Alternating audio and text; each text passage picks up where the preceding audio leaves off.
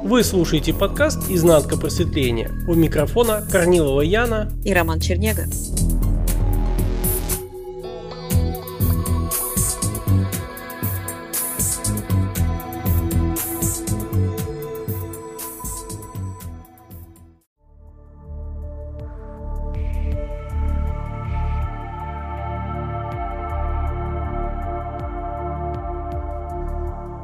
В самом начале когда ты меня вела к себе, то я воспринимал это не то чтобы как какую-то игру, а и как возможность как-то улучшить себя.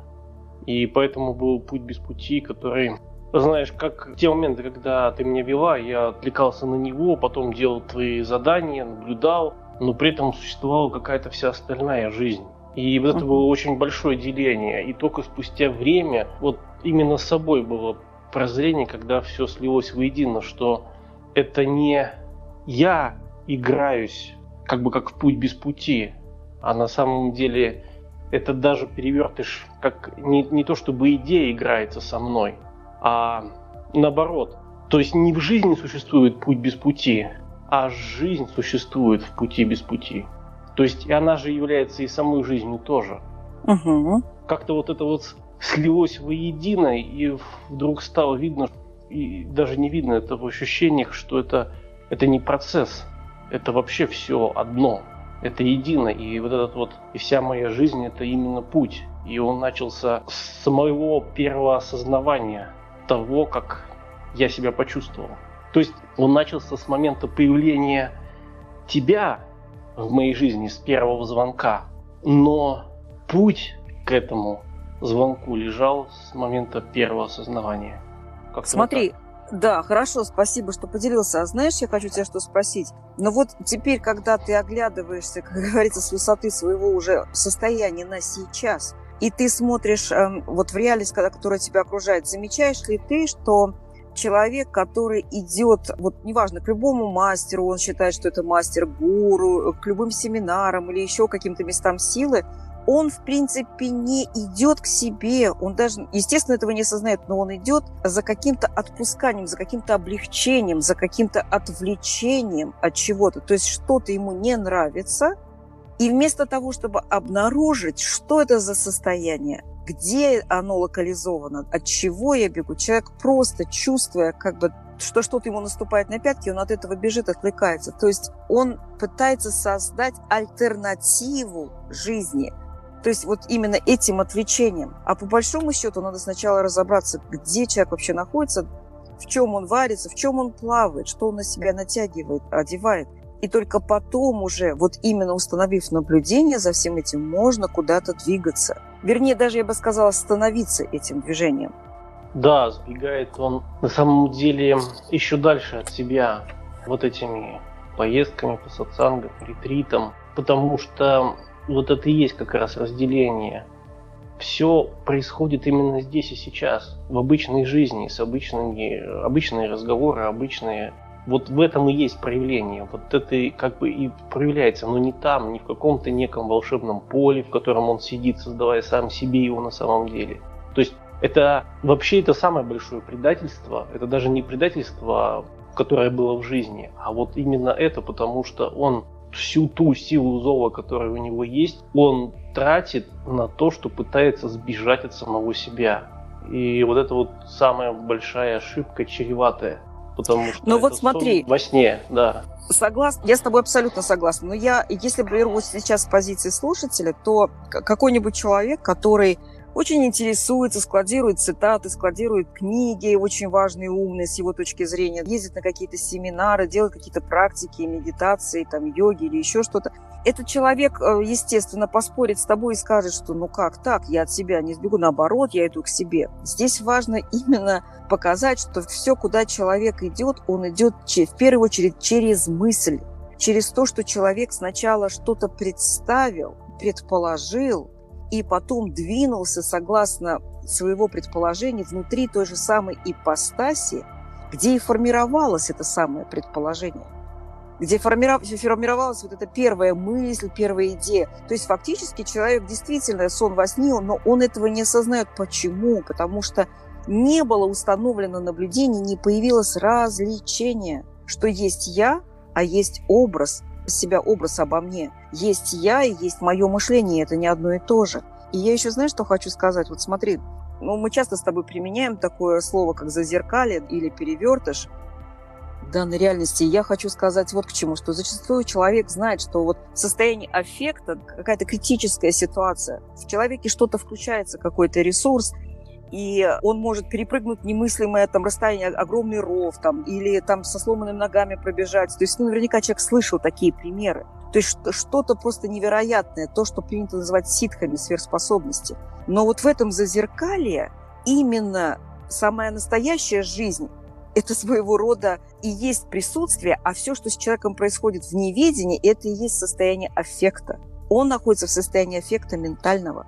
То есть фактически он просто оживляет собой вот это варево внутри мышления. То есть получается перевертыш для того, чтобы получить вот этот доступ к так называемым ситкам, но опять-таки это не будет те же самые ситки, которые описываются в замусоленных, да, эзотерических книжках, а имеется в виду эта динамика, эта ресурсность себя настоящего. Вот это состояние проявляется только в развлечении, когда ты понимаешь, причем понимаешь не ментально, а в ощущениях сущностно, где образ, где ментал, где мышление и где ты сам настоящий. Потому что в момент кризиса, в момент какой-то шоковой ситуации человек действует не думая, как будто нечто изнутри него самого живет и действует, и имеет сверхспособность. Оно уже это имеет. Человек не тренируется в этом вопросе. Понимаешь, о чем я? Да, понимаю. Так вот, если пойти именно этим путем, то есть о чем наши подкасты. О чем направление под названием «Путь без пути», хотя это просто не какая-то очередная идеология в ранге всех остальных, которые сосуществуют где-то. Нет, это альтернатива всему, что известно мышлению. То есть это путь настоящести, путь вне состояния аффекта, то есть вне отключения, вне отключения, вне отсутствия самого себя у себя. Да, это знаешь, когда такое было, а я не знаю, где я был а я не знаю, что, почему я так сделал. И ты уже знаешь, почему ты так сделал, чего ты так сделал, и что за этим стояло, какой образ, и почему именно так. Это знаешь, когда бывает в ярости состояние эффекта, да, он там кого-то убивает человек, или uh-huh. там делает, потом говорит, я не знаю. И суд говорит, да, состояние эффекта, то есть такой вот, да, я понимаю, про что ты говоришь, про этот парадокс, когда человек теряет сам себя, есть, Но по большому счету, нет, да. Да, по большому счету, все, что бы человек не делал, даже если он не убивает, а даже если он наоборот, вот, например, творчество, человек говорит, о, я творю, я в, в контакте с Всевышним, я в контакте с высшим разумом, я в контакте со Вселенной, с космосом, как угодно. Но это и есть состояние эффекта. Потому что человек отсутствует в этот момент. Он уходится в какое-то воодушевленное, уходит в такое воодушевленное, отсутствующее эйфоричное состояние. И это является отсутствием, это является состоянием эффекта. Только когда ты есть свое дыхание, есть слышание своего дыхания, есть ощущение своего дыхания. То есть непосредственно, неважно, что ты делаешь, говоришь, действуешь, слушаешь, молчишь, двигаешься или сидишь, да, или лежишь, неважно. Ты есть это присутствие, ты это ощущаешь. А если человек, вот, например, разговаривает, разговаривает, и не заметил, сколько прошло времени. Едет в автобусе, раз не заметил, проехал свою остановку. Или прошел пешком, не заметил, вдруг споткнулся. Он выключен. И фактически он абсолютно уязвим. Потому что, опять-таки, на лицо отсутствие присутствия. Да, только хотел об этом сказать, что на самом деле тут дело даже не в том, что есть э, сам человек у себя. Это сложно объяснить, что такое, когда ты сам есть у себя. А вот именно присутствие, самого себя в данный момент. Угу. Вот оно теряется, и на самом деле с помощью наблюдения не сразу, но через какое-то время это становится все больше и больше наращивание присутствия происходит. Главное не бросать это и не думать, что это само как-то произойдет. То есть само никогда ничего не происходит, надо придется да. поработать. Абсолютно. То есть должна набраться критическая отметка вот этого состояния наблюдения, состояния бдительности состояние включенности. И если ты помнишь, в прошлые разы мы говорили, что человек должен очень быть внимательным к тому, как он взаимодействует со своими понятиями, потому что у человека на все есть мнение. И ты поставь нескольких людей и спроси про наблюдение, и тебе каждый опишет что-то свое. И зачастую это будут совершенно диаметрально противоположные вещи.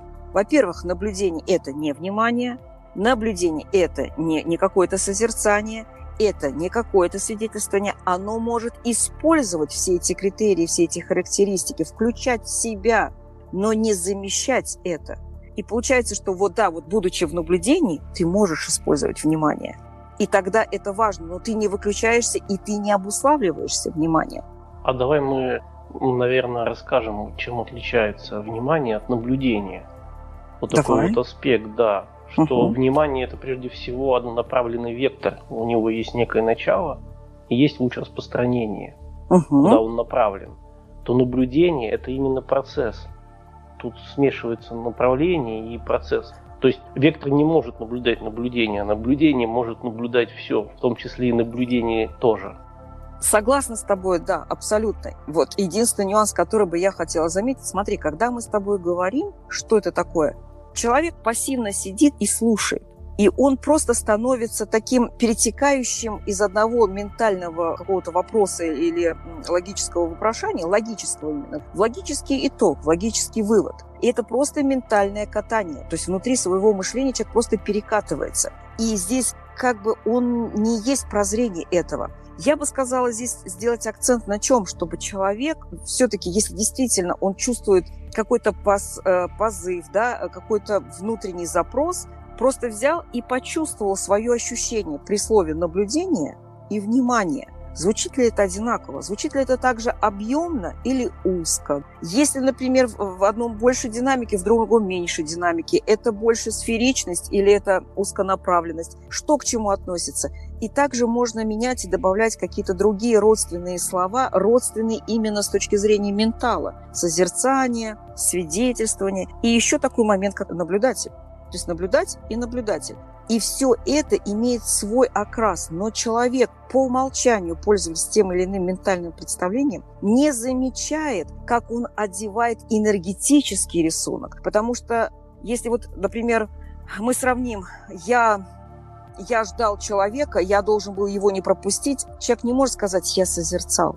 Да, потому что созерцание предполагает более безмятежное состояние. Или человек, допустим, делал какую-то ответственную работу, он тоже не, не, не мог сказать, я был просто свидетельствованием. Он сказал, я, я был все внимание. То есть не случайно, куда смотрит человек, когда он подбирает то или иное слово. Вот это очень важно. И это есть сущностный ответ, то есть ощущенческий уровень ответа, то есть ответ собой, а не просто как мысль в голове. Бесспорно, Эм, подытоживает все ум, то есть ментальная конструкция. Но э, задавать тон, задавать главное излучение и импульс должно быть именно ощущенческий уровень, сущностный уровень самого себя. И только потом это как бы осмысляется и осознается, но не наоборот. Ну, ты понимаешь, о чем я? Да, понимаю. Понимаю, потому что, да, все это мы вместе с тобой проходили по шагам, тихонько-тихонько, и кажется, что это, да, это это немыслимо, это невозможно, это не вытянуть, у меня не получится. И вот это не получится, это тоже как бы как встраивается личность, что не получится, есть какой-то эталон, как должно получиться. Угу.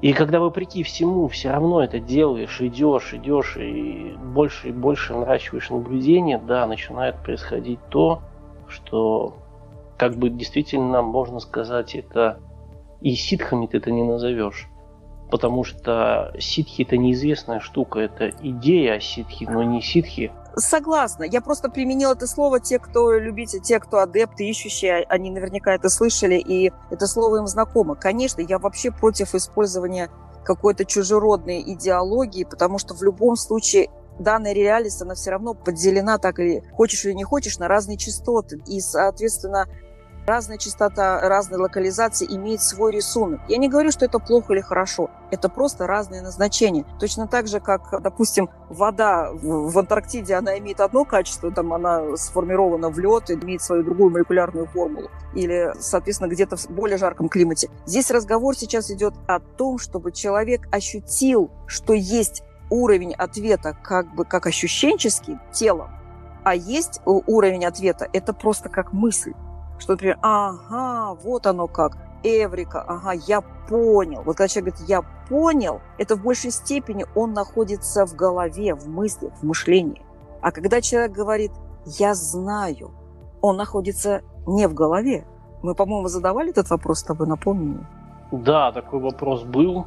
И Сейчас, кстати, у нас появилась такая возможность, вы можете об этом ВКонтакте в группе найти, что можно оставлять и голосовые сообщения тоже в приложении, в котором, собственно говоря, мы работаем по записи в подкастах. И тогда будет, наверное, легче услышать обратную связь от вас. Да, это очень важно, потому что именно настоящие это вопросы, почему настоящие? Когда человек не, не просто пришел позиционировать себя или поспорить, а человек, который чувствует резонанс, человек, который понимает именно не столько умом, сколько своим всем нутром, что-то здесь есть, и он готов с этим взаимодействовать всегда от такого человека вопросы будут совершенно другого качества. И на них действительно появляется как бы соответствующее излучение отвечать. Еще я хотела сказать, смотри, повторюсь по поводу наблюдения. Очень важно осознавать, что наблюдение должно быть в конечном итоге со стороны. То есть появляется такой некий ракурс, когда человек не просто есть наблюдение, вот он как бы зафиксировался на этот момент, оглянулся по сторонам, да, и сказал, вот я наблюдение. Нет, это игра в наблюдение, это игра в идею наблюдения. Наблюдение – это когда некий такой постоянный мониторинг, расхлопнутое состояние такого постоянного интерактивного взаимодействия с собой, тем, который с собой, с тем, который взаимодействует со всем остальным окружением, со всей окружающей средой и с самой, в том числе, собой, собой в том числе.